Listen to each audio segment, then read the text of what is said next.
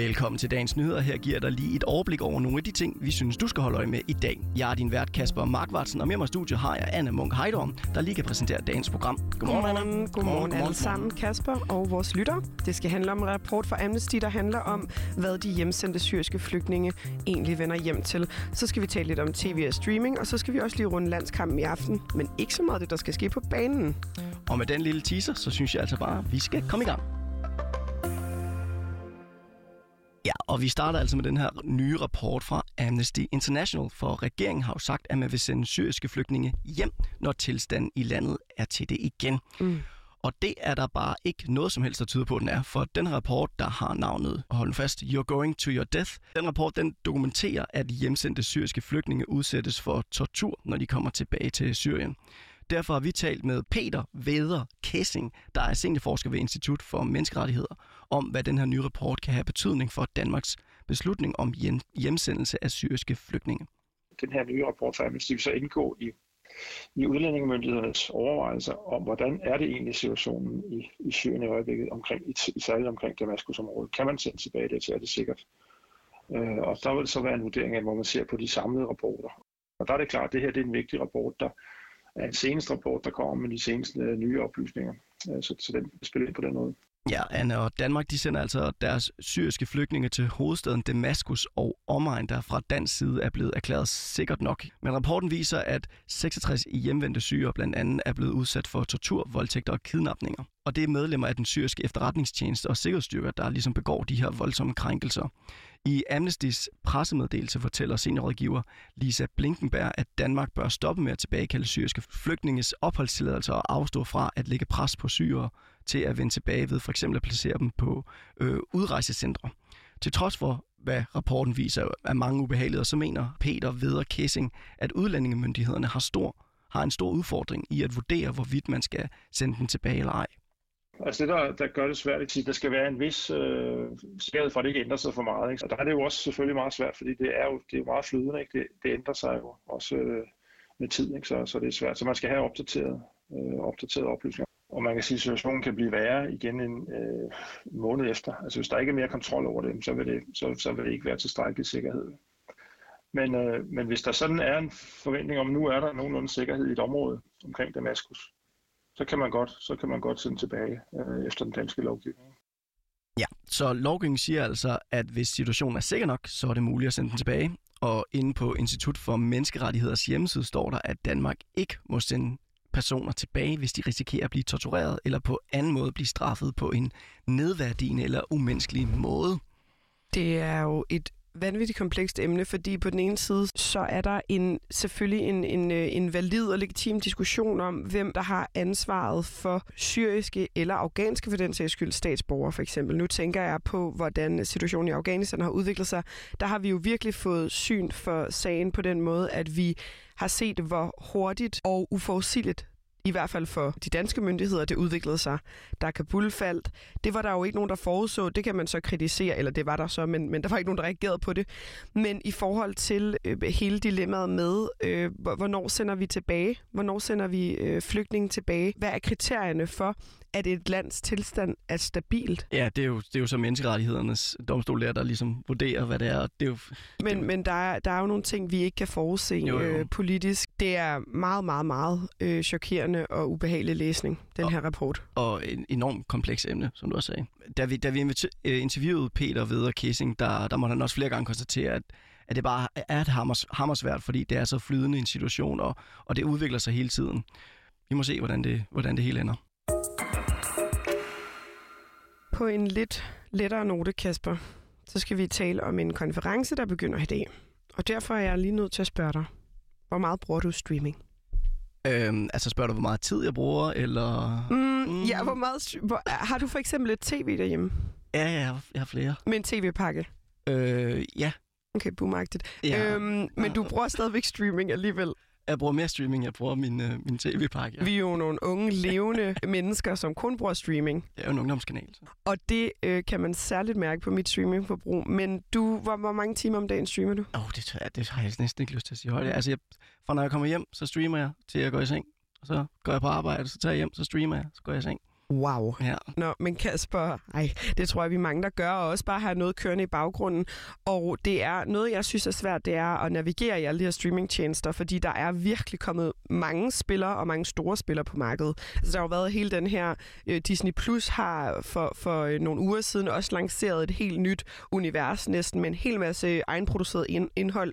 Øhm, der er HBO, der er Netflix, der er så mange forskellige tjenester, så det er måske meget sundt lige at tage temperaturen på den udvikling, der er sket i måden, vi også får vores indhold på fra tjenesterne. Og til at gøre det, der afholder man altså i dag Copenhagen Future TV Conference 2021. Og her er det branchedirektøren for DI Digital, Rikke Hågård Seberg, der er vært. Lad os lige høre fra hende. Copenhagen Future TV-konferencen, det er en dag, hvor vi kommer til at sætte spot på den seneste udvikling inden for tv- og streamingbranchen. Og øh, altså konferencen den kommer til at fokusere på brugernes adfærd, både tv- og streamingbrugernes adfærd, og de perspektiver, der er i den eskalerende amerikanske streamingskrig, og hvilken indflydelse det faktisk får på det danske tv-marked. Nu taler vi jo lidt om, hvor meget du streamer, men har, har du et overblik over, hvor mange streamingtjenester, der er tilgængelige nu? Ja, det har jeg faktisk. Altså, som du selv nævnte, der er mm. Disney+, Plus, HBO, Netflix, Viaplay, uh, Discovery+, Plus...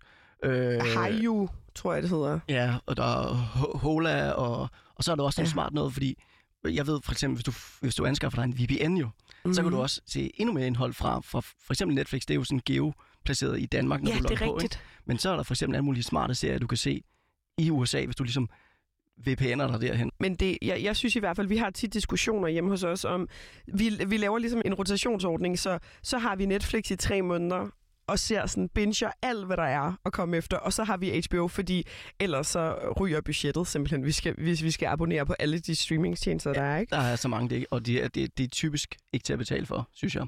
Nej, i hvert fald ikke, hvis du skal sammensætte en pakke nærmest. Ikke? Øh, og det er også blevet en åben krig mellem de her forskellige streamingtjenester. Det er et marked, hvor udvikling af kamp bruger virkelig er eskaleret super hurtigt, og derfor er det vigtigt at holde øje med, hvad der sker på den front, forklarer Rikke Hårgaard Seberg. Medieindustrien, det er et af de områder, hvor den digitale forandringskraft, den har været allerstærkest, og hvor at vi som mediebrugere jo har oplevet et hav af nye tilbud, som er meget personaliseret. Også nye måder, hvorpå vi kan tilgå medieindhold på.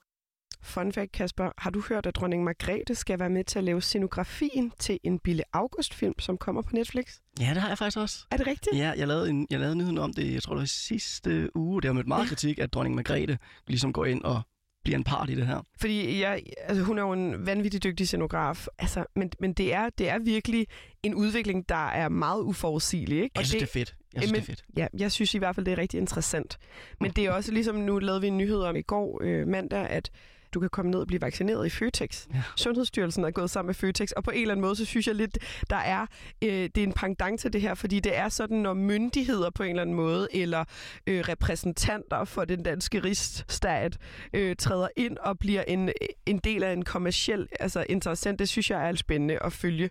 Øh, og det er meget sigende for udviklingen inden for streamingtjenester, det her. Den er svær at spå om, og det, øh, det er Rikke Hågaard og Seberg altså helt enig i udviklingen den går så sindssygt hurtigt, at hvor det næsten også er svært at følge med, men også at kunne forestille sig, hvad det er, der er de næste skridt. Og derfor også, jeg glæder mig til at høre de her indlæg, både fra ind- og udland på, og, og komme med deres bud på, hvor det er, at, øhm, at udviklingen den går hen. Og den her konference, det er altså en årlig begivenhed, der startede i 2008, og det er de førende inden for mediebranchen og streaming, der deltager og deler ud af deres viden og analyser. Men man skal nok være ret interesseret for at deltage. Øh, det koster knap øh, 5.000 kroner at deltage. Men Kasper, hvis du er interesseret, så kan du også komme med på livestream for godt og vel 3.000 kroner. Er ja, du interesseret i det? Ja, det bliver et nej tak. Ja, okay, fint. Men derude, så ved jeg, at det er en mulighed. Yes, Anna, der er også landskamp i dag, og jeg ved ikke, om det er noget, du, øh, du skal se. Det er nu fjerde gang i det her studie, jeg bliver spurgt, om jeg skal se landskamp. Og hver gang har svaret været nej. Men ved du hvad? Vi ryster posen, og så siger jeg ja. Ej, det er vildt med. Så skal jeg se den landskamp. Det kræver så en ekstra streamingkanal. Vil jeg, vil jeg stop, stop. Ja, jeg har brugt budgettet på at deltage i den her konference, vil jeg have nævnt. Nå, men øh, nu, som du siger, at du blev spurgt om det mange gange, og du virker ikke så sportsinteresseret. Nej. Øhm, hvad siger du så til en Israel-Palæstina-konflikt? Ja, så bliver det lige pludselig interessant, ja. fordi politik og international politik synes jeg er rigtig interessant. Og især i sportsøje med, så at sige. Jamen fedt, så er den her historie, jeg kommer med, måske noget for dig, fordi mm. Danmark de møder Israel i VM-kvalifikationen i dag. Ja. Men allerede inden kampen, så bliver der uddelt sådan metaforisk et rødt kort til Israel. Mm. For en gruppe demonstranter vil gerne have, at kampen bliver boykottet på grund af stridighederne mellem Israel og Palæstina. Og derfor har de oprettet begivenheden Giv Apartheid Israel det røde kort.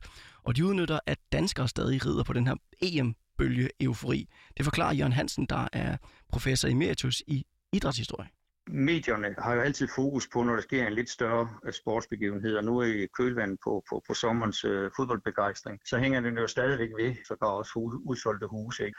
Og det vil sige, så er der jo en chance for at komme ind i, lad os bare kalde det mediemøllen, i den forstand, at øh, der er fokus på landskampen, og så vil det håber de sandsynligvis øh, fra bevægelsen, Boykot Israel, så håber de jo sandsynligvis også på større mediebevågenhed. Og Anna, man kan jo næsten ikke sige, at det er noget nyt fænomen med den her sport og politik. Øhm, der har været nogle ret vilde, øh, nogle ret vilde nogen i den her historie, som faktisk også involverer Israel og, og Palæstina. OL i München 1972, hvor man jo kidnappede israelske øh, atleter, og det var jo befrielsesfonden der fra, fra Palæstina, der stod imod, ikke? altså dem, der hænger sammen med PLO. Ikke? Og det var jo en tragisk begivenhed, men øh, blandt andet øh, øh sagde PLO jo selv efter, at det hele var overstået, at forud for øh, München 72, der var det ingen, der kendte, ingen i verden, ikke ret mange i verden, der kendte til PLO. Efter München 72, der kendte alle i verden til PLO. Ja, og kampen her, den bliver altså spillet kl. 20.45 øh, mellem Danmark og Israel, og demonstrationen går i gang kl. 19 ved Vibenhus Runddels metrostation. Og som sædvanligt, Kasper, så skal vi runde dagen af med nogle avisforsider.